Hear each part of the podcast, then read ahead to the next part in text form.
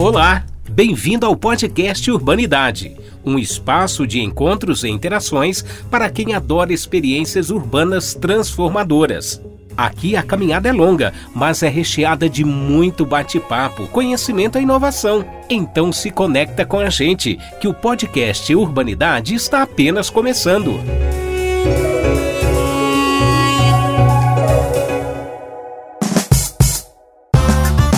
Olá, sejam todos muito bem-vindos a mais um Conversas Urbanas do Fórum Urbanidade.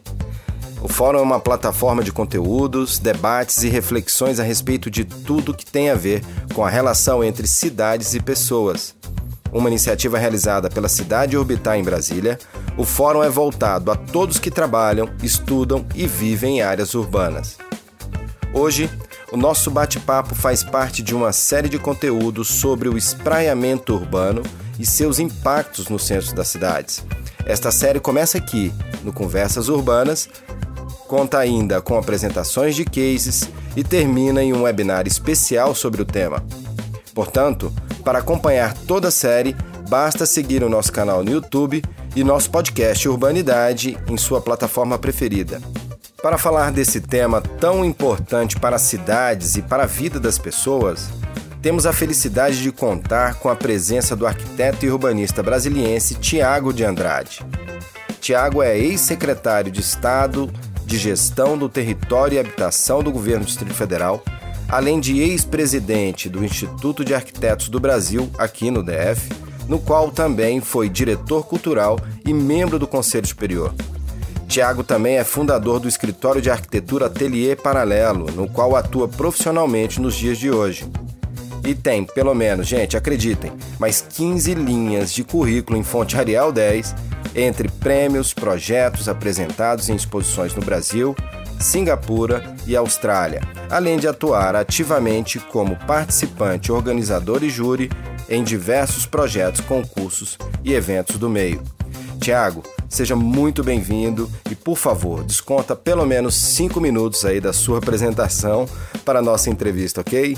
Obrigado, Márcio. É um prazer falar sobre cidades, falar sobre o futuro das cidades e participar desse debate que é um debate, é o debate do século vinte e um, né? É o grande debate contemporâneo, é o debate sobre cidades, principalmente o processo de metropolização e megalopolização acelerado pelo qual o mundo vem passando atualmente. Legal. Bom, hoje nosso, nosso bate-papo, então, faz parte é, dessa série, onde a gente vai falar sobre espraiamento. E, Thiago, só para a gente poder alinhar esse ponto de partida do nosso, da nossa entrevista, eu queria que você falasse um pouco didaticamente aí para as pessoas que não conhecem muito bem o que, que é o espraiamento urbano, né? Às vezes chamado também de espalhamento urbano. É, exatamente, eu ia começar por esse ponto. Espraiar é espalhar, né? A gente... A gente entende esse fenômeno de modo muito intuitivo, assim. Na verdade, as pessoas percebem isso. As pessoas que vivem numa mesma cidade aí por algumas décadas percebem como a cidade vem expandindo constantemente suas fronteiras, seus limites, mas isso é chamado de espalhamento urbano ou espraiamento urbano, quando esse, esse aumento das fronteiras, expansão de fronteiras, acontece num ritmo mais acelerado do que a proporcionalidade esperada do crescimento da sua população. Ou seja, a decorrência disso é uma perda de densidade populacional. O que é densidade populacional? É o número de pessoas que habitam numa determinada área. Normalmente não é tão fácil delimitar que área é essa, porque não é só a área urbana. Nas áreas urbanas, às vezes, você tem áreas de proteções ambientais, você tem parques enormes, e isso, muitas vezes, é difícil de estabelecer esse índice com alguma clareza. Mas, grosso modo, a densidade habitacional é o número de pessoas que moram numa determinada região dividido por aquela área daquela região. Na arquitetura, urbanismo e planejamento urbano, normalmente é expresso em habitantes por hectare. Um hectare é mais ou menos o equivalente a um quadrado, é um quadrado de cem, de cem por cem metros, que é a área equivalente de dez mil metros quadrados. Então, um hectare é igual a dez mil metros quadrados. É, é o equivalente a um pouco mais do que as medidas jornalísticas oficial, que é campo de futebol, né? Toda vez que vai se discutir um tema nessa área, assim, uma área de não sei quantos hectares equivalente a tantos campos de futebol. Então, imagina que o campo de futebol tem mais ou menos cento e cinco por sessenta e cinco, setenta metros. É, é algo próximo aí de, de zero vírgula oito. Um, um campo de futebol é mais ou menos zero vírgula oito é, hectares, né? é, zero vírgula seis, dependendo do tamanho. Mas é, é, o espraiamento é um fenômeno que acontece por diversos, diversas razões, diversas maneiras, não só por diversas razões regionais ou típicas de cada estado ou cidade. Ao contrário, eu acho que as razões são múltiplas, mas são muito comuns entre as cidades, e ela tem muito a ver com a, a, a, um planejamento urbano que não consegue, muitas vezes tem nas suas intenções, mas não consegue rezar na cartilha das cidades compactas ou da densificação dos centros urbanos e, das, e das, da malha urbana já existente.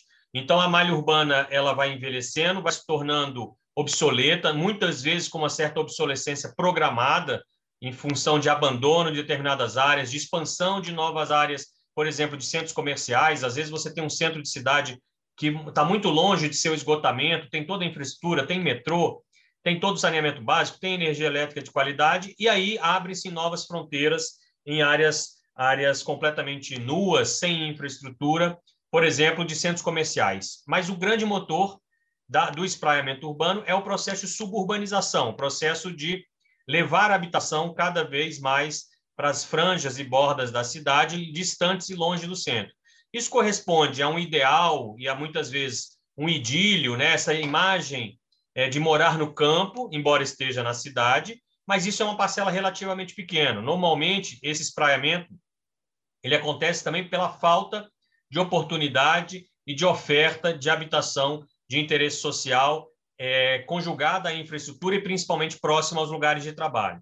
Então, o, o, o, as razões são múltiplas, mas os efeitos são perversos e são danosos de um modo geral no mundo inteiro. Esse fenômeno não é um fenômeno brasileiro, não é um fenômeno das metrópoles brasileiras, isso é um fenômeno que a gente pode é, perceber de forma planejada e programada e projetada, desenhada, inclusive desde o começo do século vinte, com um processo cada vez mais de separar a habitação do, do local de trabalho, principalmente dos grandes centros de trabalho, ou muitas vezes criação de cidades monofuncionais, polinucleadas, como era o caso das cidades satélites, que Brasília ainda, de certa forma, perdura essa imagem na cabeça das pessoas, embora as cidades em Brasília já estejam muito conurbadas, muito conectadas e muito diferentes da ideia de polinucleação e de cidades é, é, esparsas, espalhadas no território, mas ela é uma ideia que, durante muito tempo, foi o O horizonte, espalhar, espraiar, diminuir densidades e as pessoas morarem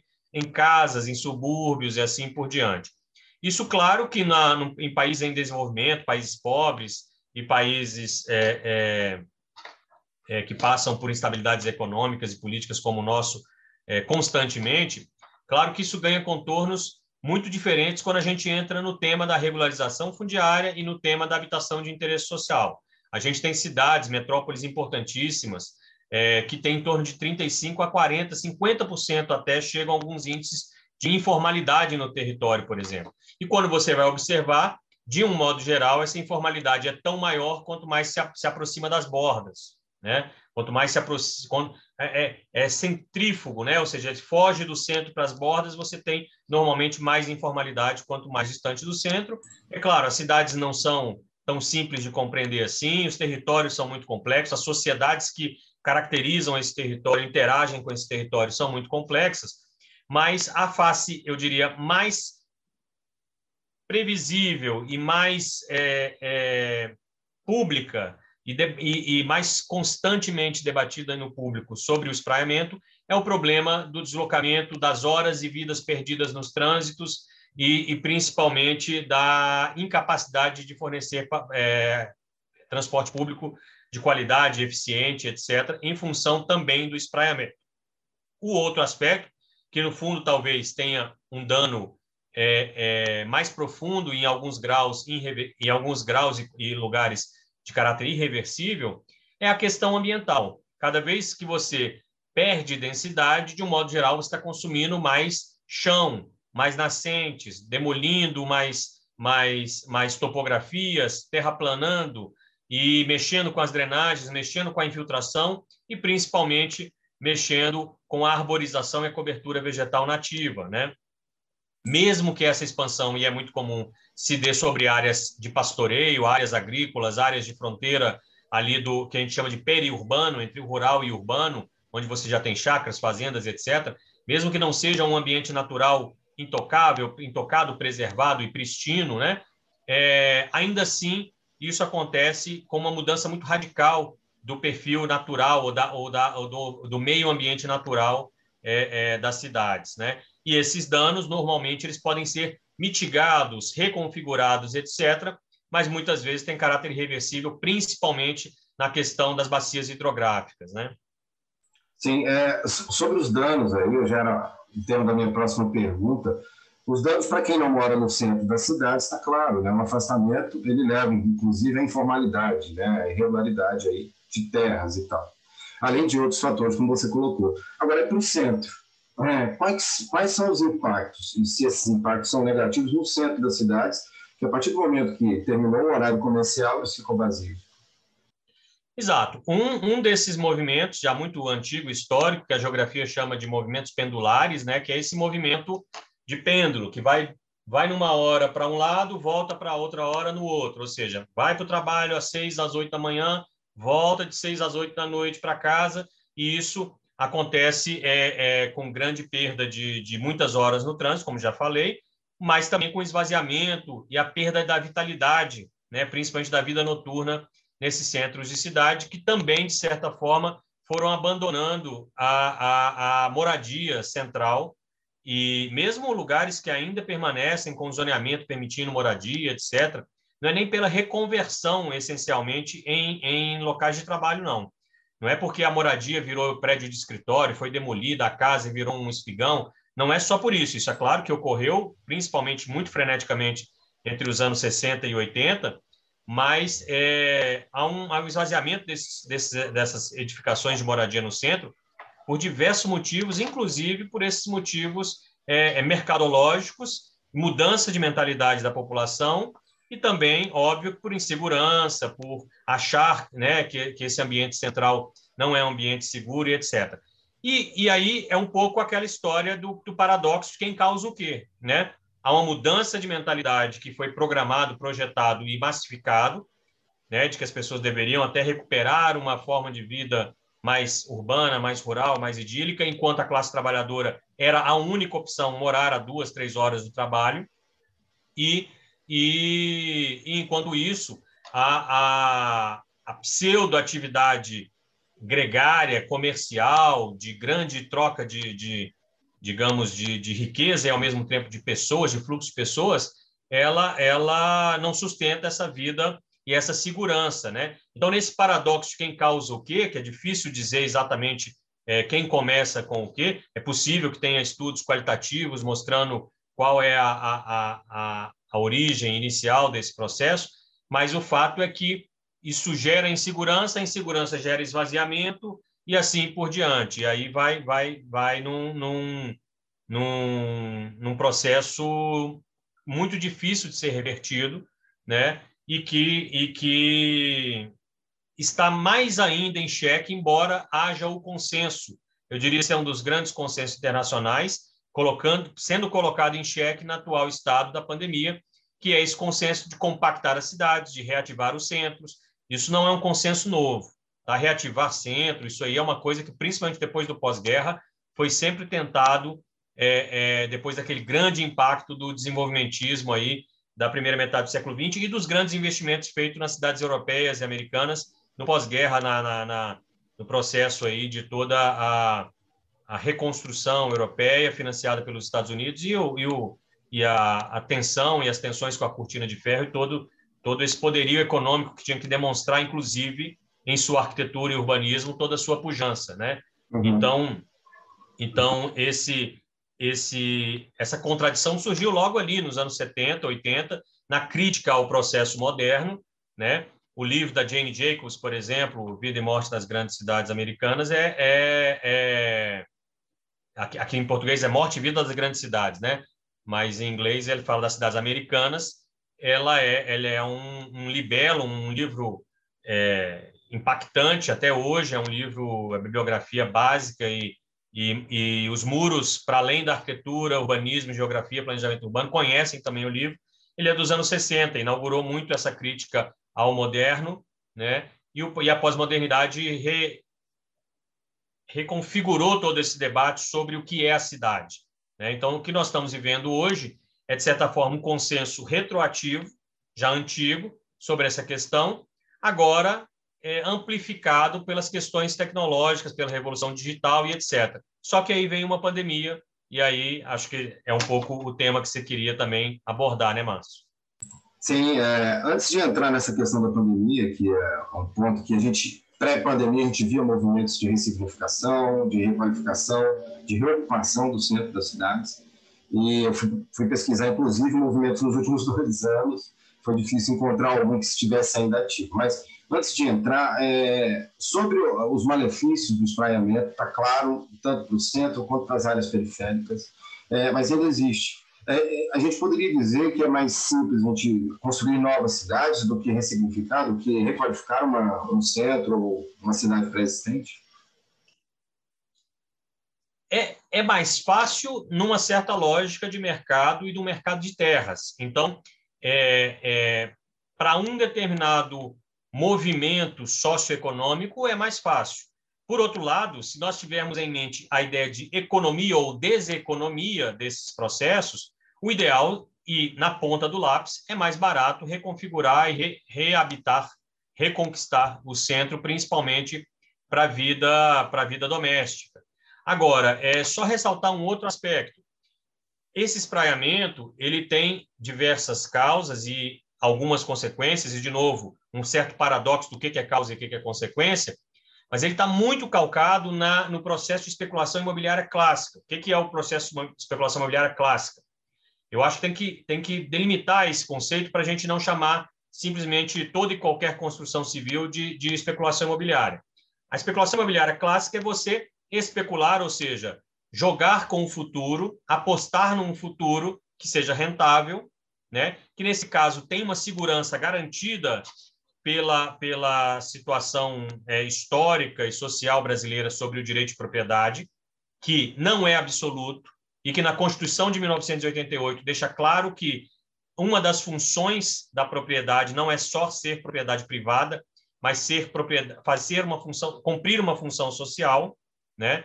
E isso fala-se também da propriedade, da função social da propriedade rural também, não é só da urbana, porque a rural periurbana é o urbano de amanhã, a gente sabe que nessa lógica ele é o urbano de amanhã, mas é a ideia de você também espraiar e expandir a fronteira para deixar alguns meios vazios, algumas áreas, ou seja, ela não é uma expansão linear, ela não é uma expansão, digamos, que vai comendo bordinha por bordinha. Ela às vezes é radial, às vezes ela é pontual, linear e etcétera. Às vezes ela é polinucleada e sobram normalmente, no mais das vezes, muitas áreas intersticiais. Essas áreas intersticiais passam a ter, depois de uma década, duas, normalmente é, eu, eu separo o desenvolvimento das cidades assim do século vinte, vinte e um em quartis de século.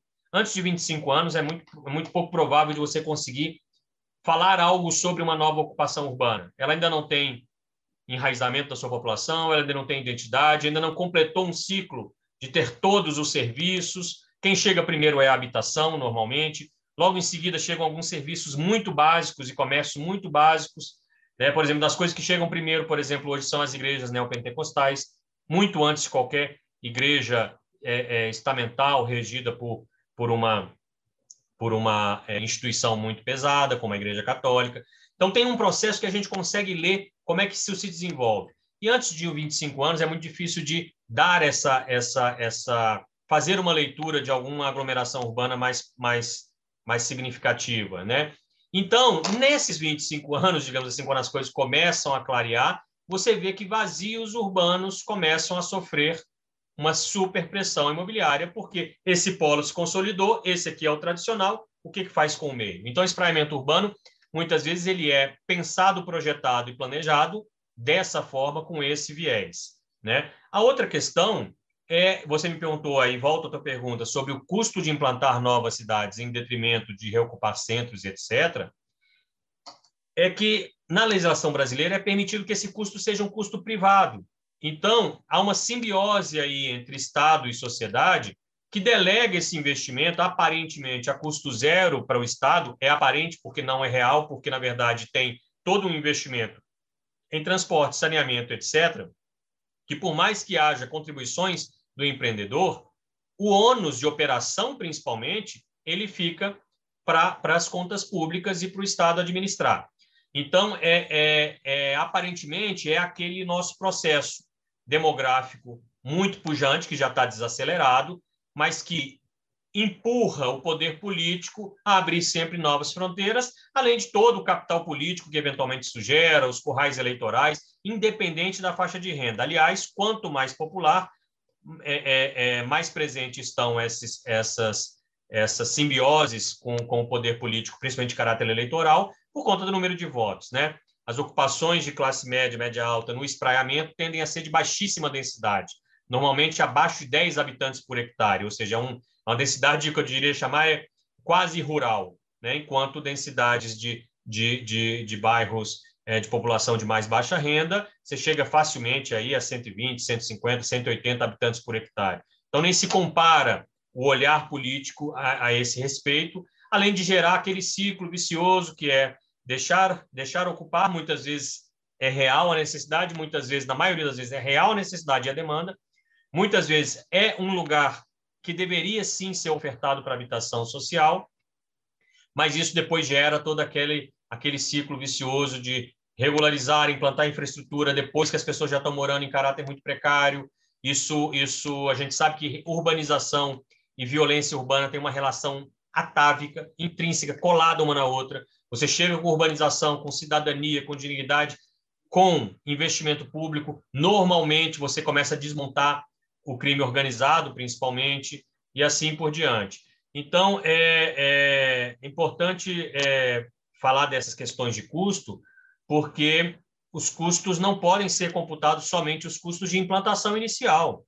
Você tem o custo de operação e você tem o custo de vidas, o custo social, e, de novo, reitero, essa questão das perdas de vidas, não no trânsito por acidente, que são gravíssimos também, e é outra endemia no Brasil, né? Endêmicas mortes no trânsito, vem melhorando bastante de, de, é, de, em número por conta de segurança viária, melhoria dos carros e assim por diante, mas é, eu falo das vidas perdidas nas horas no trânsito, né? Nas vidas perdidas por problemas, inclusive, respiratórios, etcétera, decorrentes de poluição e assim por diante. Então, assim, é uma facilidade político-econômica do primeiro momento de implantação e do afã de se inaugurar e de se, é, é, digamos, realizar algo, porque é muito mais visível, porque é muito mais impactante. Por outro lado, é, trabalhar com centros consolidados tem suas dificuldades sociais e políticas também, né? Ou seja, você, você, por mais que o custo eventualmente no papel se pague, você tem que computar que trabalhar com pré-existências é fazer um trabalho mais minucioso, um trabalho de costura. Você não vai botar abaixo vinte, trinta hectares de um centro histórico, um centro de cidade, não precisa ser histórico no sentido de tombado, mas de um centro consolidado de cidade, você não vai passar a régua, fazer tabula rasa e começar do zero. Mesmo as operações urbanas consociadas, como Porto Maravilha, no Rio de Janeiro, e uma série de operações consociadas em áreas de antigos galpões industriais em São Paulo, o trabalho não é assim de tábula rasa do dia para a noite. Mesmo elas que se propõem a ser um pouco mais radicais nesse aspecto, as resistências e os processos são enormes e devem ser, porque tem, tem sociedade ali, tem que dialogar, tem que equalizar. Enquanto, enquanto na expansão de fronteiras do espraiamento, você tem que equacionar questões técnicas, ambientais, E, e questões também de pré-existências, óbvio, tudo é pré-existência, mas é, é, muitas das vezes não tem um diálogo exatamente com uma sociedade já estabelecida. Ou seja, o, a, a ideia de território, que é essa relação entre ambiente físico, sua cultura, sua sociedade, ela é, ela é um tanto menos complexa do que em centros urbanos consolidados. Além do que, é, embora muitas vezes com a camada superficial dessas boas intenções de retomar o centro, de é, revigorar, de voltar com a vida doméstica para o centro, muitas vezes isso vem recheado de intenções higienistas, né? Intenções de expulsão de populações que, na verdade, vivem do centro, não porque, não por acaso, mas porque ali é lar, embora seja rua, é lar. embora seja informal, é trabalho. Embora seja é, invisível, é riqueza. Então, é preciso tomar cuidado com eventuais discursos de re, re, recuperação, revitalização, requalificação, qualquer re que se aplique a centros urbanos, com seus vieses higienistas que muitas e muitas vezes comparecem e normalmente são alvo das maiores disputas, das maiores polêmicas, é, é, quanto mais organizada é a sociedade civil daquele país ou daquela cidade ou daquela, daquela comunidade. Muito bom. É, o centro é vida, né? Agora, puxando esse gancho aí, a gente poderia, seria correto a gente afirmar que o adensamento populacional no centro seria meio que uma, uma questão de inclusão social, de supressão de déficit habitacional, ou há um choque com o interesse do mercado imobiliário, especulação imobiliária, como São Paulo, por exemplo, de dois mil e oito a dois mil e dezoito, a valorização imobiliária foi de duzentos e setenta por cento, mais de duzentos e setenta por cento, e no mesmo período a inflação foi de setenta e poucos por cento. É, como é que você vê esse choque entre o interesse social e a questão da especulação? Olha, eu acho que sim, o mercado começa a olhar para essas áreas com mais atenção, começa a fazer mais conta, né? Até porque o solo urbano também é a, a, o mercado, o mercado imobiliário, e muitas vezes os donos de terra geram essa mais-valia em cima dessas especulações imobiliárias, mas há uma parte do mercado que também é aviltado por ela, porque os preços ficam, ficam inviáveis. Então, isso, é, esse novo olhar dos, dos, dos empreendedores de mercado olharem para um centro não é só, só é, bem, é, é, é, por bem-estar ou, ou de, por benfeitoria e por... É porque são beneméritos, não. É porque, de fato, as equações financeiras variam muito ao longo do tempo e você vai buscar onde, onde você tem uma remuneração do capital razoável a contento com as expectativas desse mercado. Então, é, há sim uma procura, há um problema, sim, de eventual gentrificação em determinadas áreas, embora gentrificação seja um conceito que, ao pé da letra, seja a expulsão dos povos originários pela substituição de um povo ou de uma sociedade nova, emergente, que não pertence originalmente àquele lugar e que vem com um patamar de renda e de, e de, e de, e de consumo muito maior, é, você tem, tem áreas que você, aparentemente estão vazias, quando você vai ver ao pé da letra, tem milhares de pessoas morando, até às vezes informalmente, em, em, em, em cortiços, em áreas adaptadas, em galpões industriais, em situação como muitas vezes se descobre no centro de São Paulo ou logo ali no subcentro de São Paulo, em situação análoga à escravidão, principalmente de povos imigrantes e assim por diante. Ou seja, é muito complexo o centro e é preciso olhar para isso como um processo e um processo guiado por esse viés de fornecer habitação social, não quer dizer necessariamente a, a habitação doada ou a habitação... É, É, de programas muito específicos. Sob, sob o rótulo de habitação social, ela tem que ser barata, é claro, ela tem que ser acessível, ou seja, o fundamental da habitação de interesse social é torná-la acessível às populações marginalizadas pelo mercado. Então, sim, tem que ter esse viés, mas esse viés tem várias camadas de atendimento, e não só do provimento habitacional. Você tem políticas de locação social, você tem políticas De, de, de não expulsão daquelas populações, você tem a própria melhoria de renda e de condições de trabalho e de vida daquela população que já mora naquele centro, ou seja, nunca se pode pensar sociedade urbana, comunidades em meio ambiente urbano, simplesmente pelo viés da chave na porta, casa para dentro. Isso é só, digamos, o fim da linha, o processo que leva a isso, tem que ser um processo muito mais amplo, porque na nossa tradição, esse, esse, esse provimento habitacional, ele no máximo combate o crescimento do déficit e logo em seguida, no próximo ciclo econômico, ele vira mais um, um, um, um processo de acumulação de capital nas mãos de quem não necessariamente tinha, tinha, é, tinha direito originalmente e muitas vezes aumenta a vacância. Porque você, essa concentração de imóveis na mão de poucos proprietários normalmente é acompanhada de uma vacância, ou seja, de uma, de uma falta de ocupação desses imóveis é, é bastante alta, né? É muito comum nessas discussões todo mundo advogar, falar assim, olha, o déficit habitacional é muito próximo da vacância e da obsolescência identificadas pelo I B G E. Esse é um problema, mas não é um problema tão simples, porque onde está vago e onde está obsoleto, nem sempre é onde tem demanda, porque os números eles unificam muitos dados e muitas coisas, e muitas vezes essa vacância e obsolescência está em cidades que estão, cidades que estão perdendo população. Isso enviesa um pouco essa análise, mas em se pensando em ocupar um centro determinado, todos esses estudos são facilmente desenvolvidos. Por exemplo, quando nós estávamos na CEGET, nós levantamos toda a vacância e toda a obsolescência do setor comercial sul.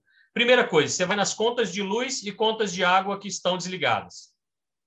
Depois, numa determinada área, você bota gente para bater perna e, e de prédio em prédio, ver se o prédio está vazio, quanto que tem gente ocupando e assim por diante. Não é difícil fazer isso em perímetros bem, bem determinados e fazer isso com programas bem consequentes. Eu diria hoje que a, o maior e melhor instrumento, mais rápido e mais eficaz, depois de passarmos quatro anos estudando o tema e termos elaborado um programa desse que só não pôde entrar em vigor por conta do ano eleitoral, é um programa de locação social com foco nos centros das cidades. Ou seja, na medida que você oferecer para as pessoas, uma nova geração vem crescendo sem a mesma perspectiva da propriedade, sem a mesma perspectiva de ter o imóvel próprio, a história da casa própria, que foi tão fortemente divulgada no Brasil desde muito tempo, inclusive em programas de televisão e etcétera. Claro, não, é isso, não foi isso que causou o amor do brasileiro à casa própria, não é tão simples assim. Um país que vive ciclos econômicos tão curtos e tão é, é, abruptos em termos de, de, de, de crise, é, imóvel e patrimônio, quanto mais seguro, se torna um ativo muito importante para a garantia é, da sobrevivência de muitas famílias. Isso das mais ricas às mais pobres, né? Então, é, eu acho que hoje nós temos a oportunidade de criar programa de locação social para uma nova geração, para principalmente essas famílias que vão se desmembrando de famílias é, é, grandes e que vão espalhando porque vão ganhando novos, novas, é, é, novos ramos, essas famílias, e colocá-las de novo, de novo nos centros. Quando eu falo isso, não é para uma política de jovem, de agitação cultural, não, não. É para uma necessidade. Tá? Eu vou dar um dado aqui, depois abro de novo para a sua pergunta, Márcio.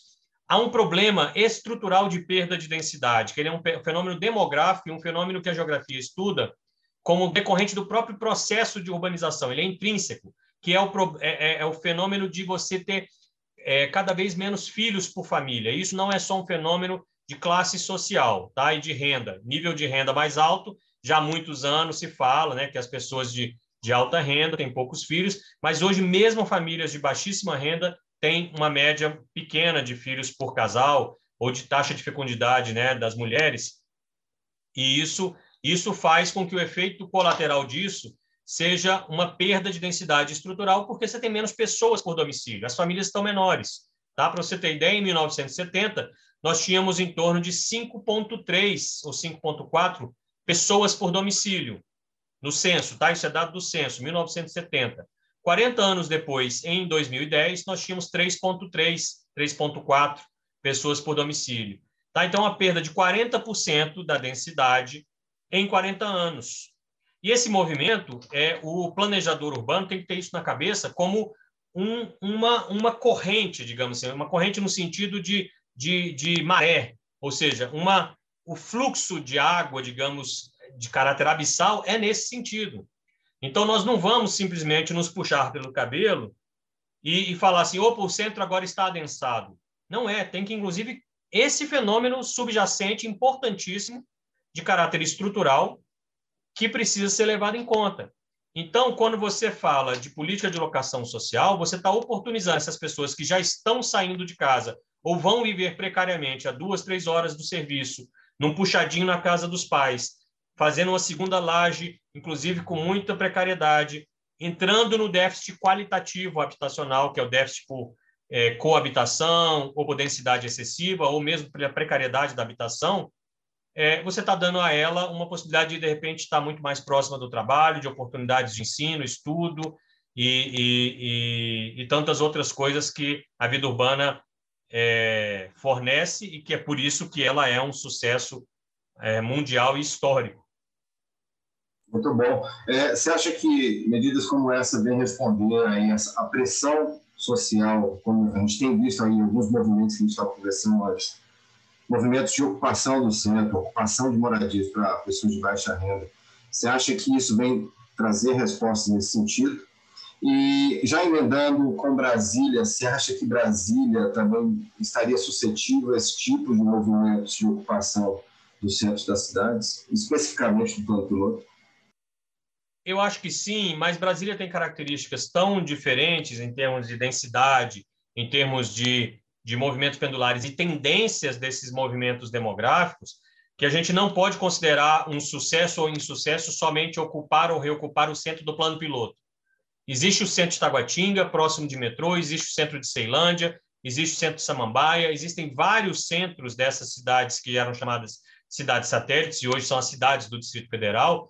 Brasília é essa metrópole de quatro milhões e quatrocentas mil pessoas, três milhões no Distrito Federal, de modo que você tem fluxos de pessoas e, e, e, de, e de econômicos muito pujantes e muito crescentes entre essas cidades, principalmente no nosso eixo aqui, digamos, é, sudoeste, noroeste, ali passando do Gama até Braslândia, passando principalmente pela Ceilândia, que é a, a principal cidade de Brasília, e, e, e é aquilo que eu tinha advogado durante muito tempo, e tenho escrito sobre isso e falado, que um novo P D O T devia ter como foco tornar Ceilândia a, a capital da metrópole. Você tem o plano piloto e, e, e a esplanada dos ministérios, aquele cartão postal como capital federal, e a capital metropolitana ser a Ceilândia, porque uma série de fluxos, tanto de pessoas quanto de capital e de conexões, desaguam ou nascem da Ceilândia, e ela é uma potência, uma potência social, econômica, cultura enraizada, cada vez mais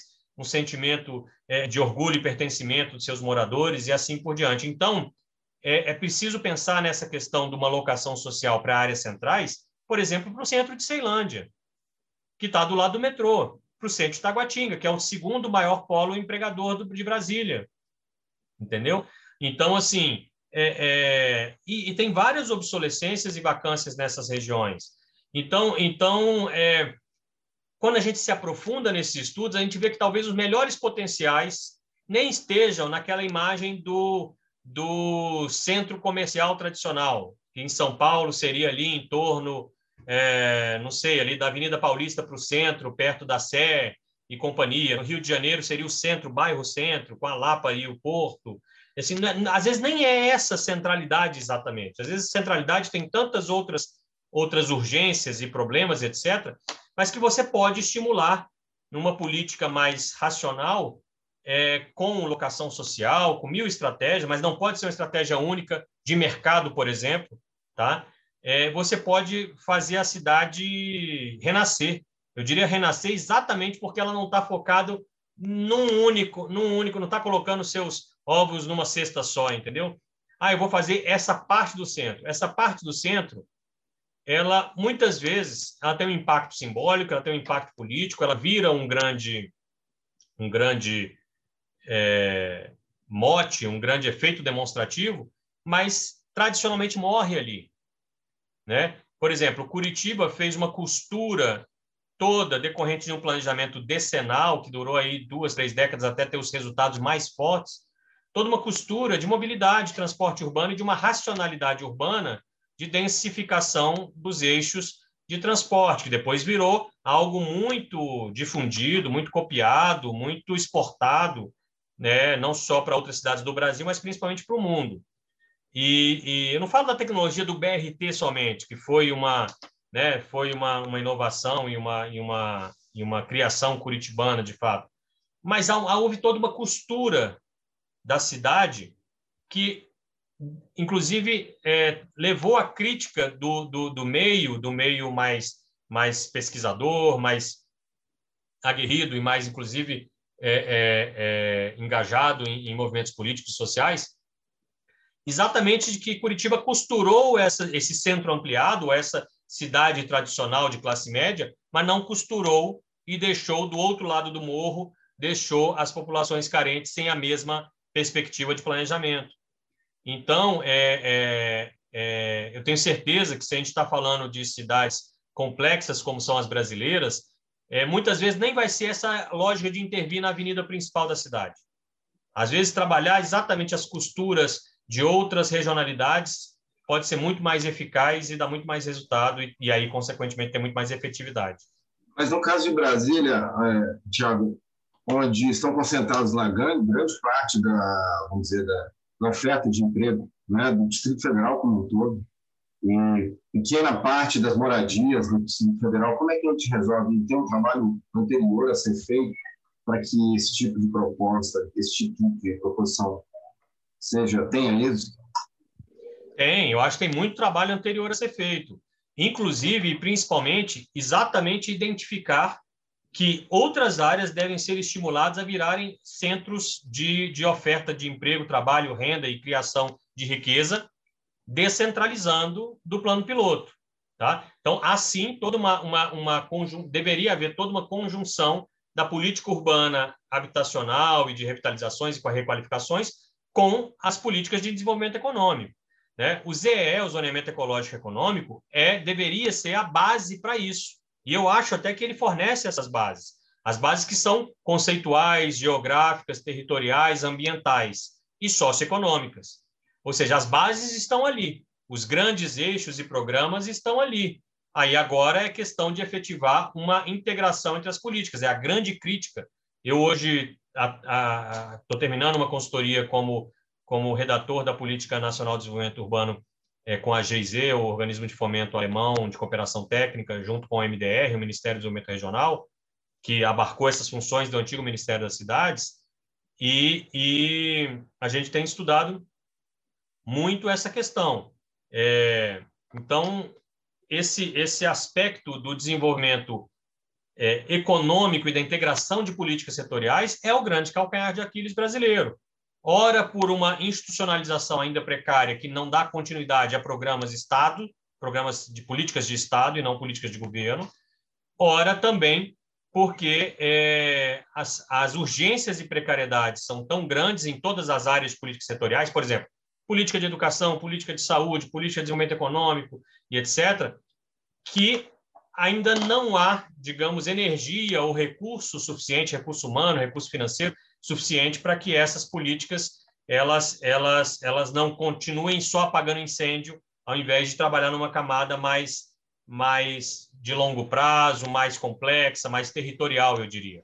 Entendeu? Então, há uma desterritorialização, desespacialização das políticas setoriais. Isso foi uma das coisas que mais me chocou quando eu fiz parte do governo do Distrito Federal, como áreas essencialmente territoriais, como saúde e educação, É, careciam de bases de tomada de decisão baseada em questões é, é, da cidade, questões ter, do território da cidade. É, puxando para esse lado também, quando você esteve à frente da Secretaria de Habitação aqui, você foi muito conhecido por tentar e por implementar a modernização de legislações aqui, como o P D O T, o P P Q, entre outras, né? É... Nesse ponto, você acha que essa legislação hoje aqui, vamos falando de Distrito Federal, ela está pronta para atender às expectativas de uma, da cidade do século vinte e um? Onde que tem espaço para melhorar? O que pode ser feito ainda em termos legislativos? Eu acho que esse processo é um contínuo. A gente percebe, e eu não tenho nenhuma, nenhuma pretensão de autoria, de ser é, o, o, o pai dessas leis que nós aprovamos, dessas inovações que nós fizemos. Toda inovação tem um risco, tem um grau inerente de risco, de dar errado, de não ser apropriada pela sociedade, de não ser praticada pela sociedade, mas é um processo contínuo. A gente pegou algumas coisas em andamento, inovou em outros lados que não existiam, vamos ser criticados por coisas que fizemos que eventualmente não deram certo, efeitos colaterais que a gente não previa. Então, isso tudo é um contínuo. O que, o que eu acho que é, é, no Brasil, e, e de novo voltando a essa história da, da consultoria que eu estou desenvolvendo no nível nacional, nós entrevistamos várias pessoas, grandes cabeças do meio do planejamento urbano e da discussão sobre direito à cidade, etcétera. E é um aspecto quase unânime. Nós não temos grandes empe empecilhos para realizar políticas urbanas inovadoras, tá? Por algumas condições, porque o Estatuto das Cidades permite, já tem um, um amplo leque de instrumentos a serem utilizados, tá? Inclusive misturando, foi até um, um, uma das coisas que nós aprofundamos, misturando instrumentos com sistemas, com outras questões, sob esse mesmo rótulo, instrumentos.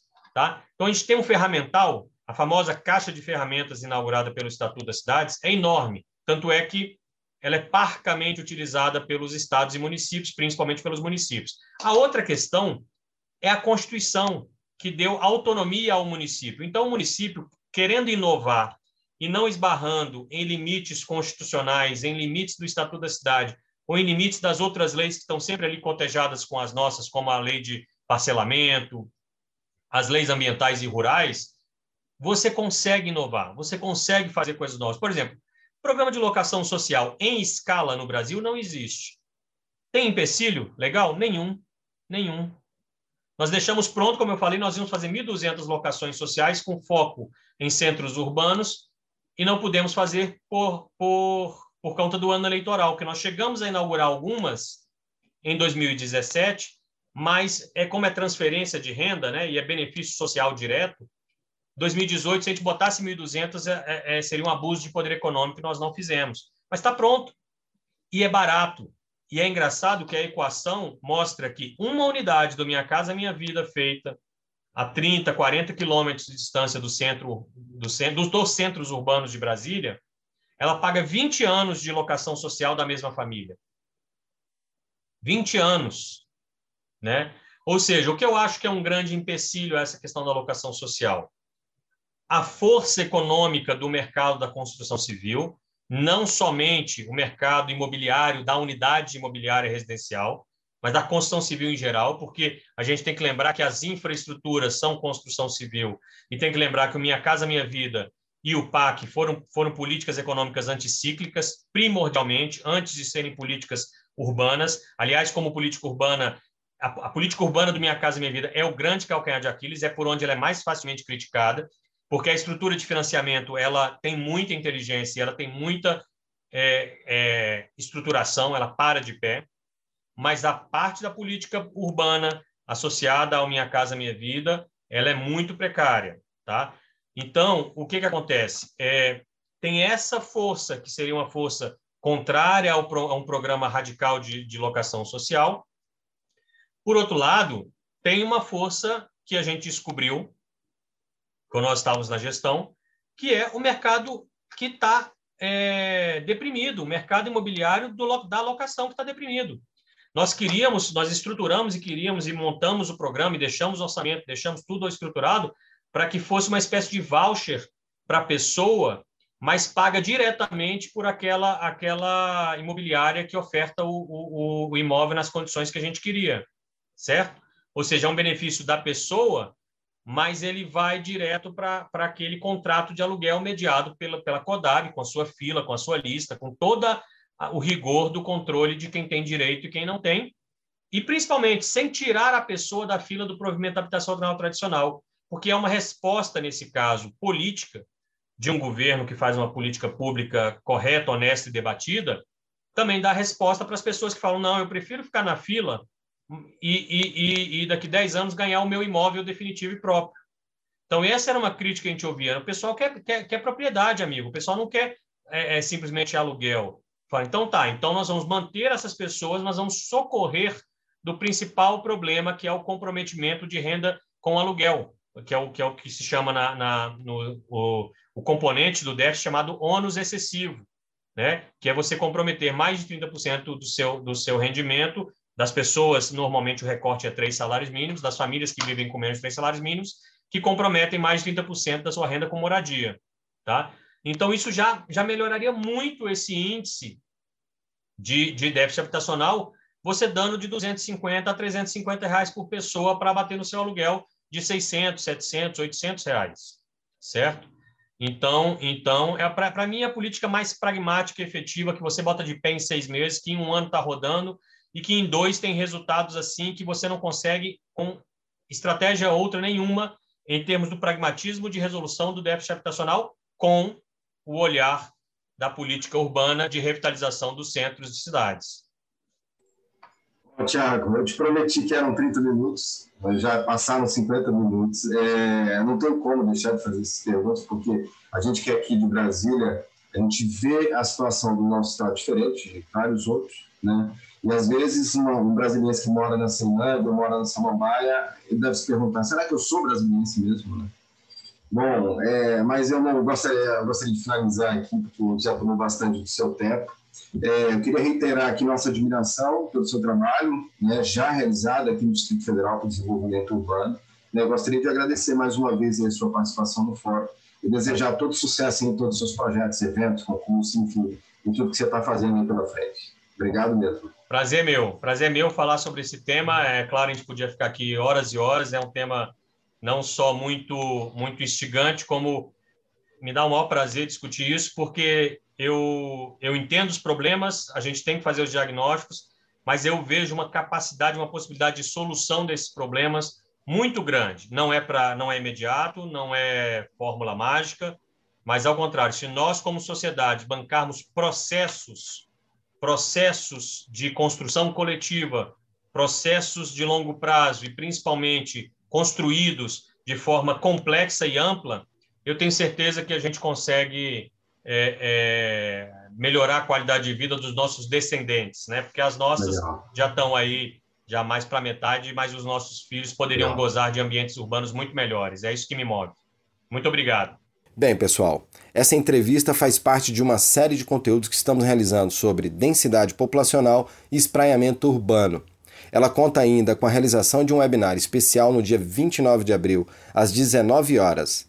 Para acompanhar, basta acessar o nosso site urbanidade ponto org ou seguir as nossas redes sociais, YouTube e o nosso podcast Urbanidade.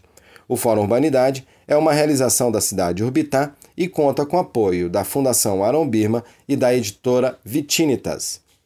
Até mais, pessoal, e nos vemos em breve pelas cidades.